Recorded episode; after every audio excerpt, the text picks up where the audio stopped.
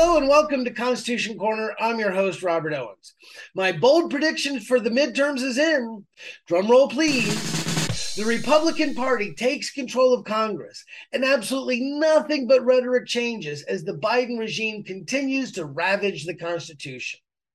Establishment control of congressional Republican leadership has resulted in a collection of dim witted empty suits. Accordingly, it comes as no surprise that instead of running strong campaigns highlighting the damage caused by the Biden regime, they reached into the garbage pail, dusted off the used coffee grounds from the 1994 contract with America, and put a new cover page on it. Now, they cleverly changed the name to Commitment to America because it would be too easy to point out all of the breaches from the 1994 contract. Now, mark my words, just like in 1994, the 2022 version is not worth the paper it's written on.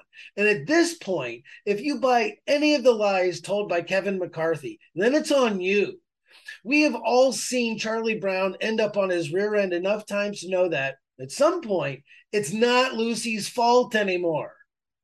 Too many Americans think there's a dime's worth of difference between Republican Kevin McCarthy and Democrat Nancy Pelosi. There is none. They work for the same people, the exact same people. As noted establishment intellectual and Georgetown professor Carroll Quigley noted in his book, Tragedy and Hope, the argument that the two parties should represent opposed ideals and policies, one perhaps of the right and the other of the left, is a foolish idea acceptable only to doctrinaire and academic thinkers. Instead, the two parties should be almost identical so that the American people can throw the rascals out at any election without leading to any profound or extensive shifts in policy. Now, let me be clear about this. Kevin McCarthy's commitment to America is a lie, a big, fat lie. The only commitment he will honor is his commitment to Klaus Schwab, Larry Fink, and their brethren. And that commitment is to serve up United States sovereignty like a roast duck to the international financial class. Now, how can I say this? I can say this because the John Birch Society has a world class research library and more than 60 years of institutional experience with researchers that have proven again and again and again to be correct. We have the dossiers on these bums, and we know who the goats are. All of them. Now, I can say this because recent history proves me correct. Has the illegal immigration issue improved? Have we paid down the national debt? Has energy independence improved? How about inflation? In 1994, Republicans described our educational system as hopelessly broken. Now, I didn't know that there was a way to find a whole new level of brokenness beyond hopelessly broken. But well done, federal government. Now, the Republican Party led the descent into deeper failure, where programs like No Child Left Behind were actually front operations for the real agenda. No dollar left unspent. Worse than just a lie, the commitment to America displays a profound lack of understanding about the Constitution and is tone deaf to current events. McCarthy's pledge to hire 200,000 more police officers is a dangerous intrusion into local law enforcement and violates core constitutional principles.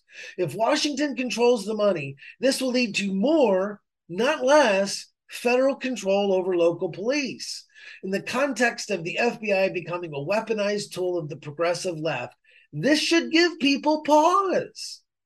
Now, we've been warned about partisan politics. In his farewell address, George Washington wrote an impassioned letter to the nation he helped establish. Like a dying father passing on his most important life wisdom to a beloved child, Washington poured out his heart into one of the most amazing political essays ever written. In this address, Washington says any intelligent person would discourage partisan politics, and then went on to make a profound and indeed prophetic observation. He said, Political parties serve always to distract the public councils and enfeeble the public administration. It agitates the community with ill founded jealousies and false alarms, kindles the animosity of one part against the other, foments occasionally riot and insurrection. It opens the door to foreign influence and corruption, which find a facilitated access to the government itself through channels of party passion.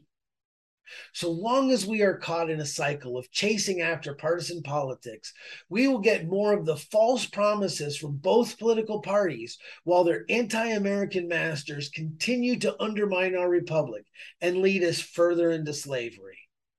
Join the resistance at jbs.org. Don't just know your Constitution, live it. Please visit jbs.org and thenewamerican.com and please share this with others.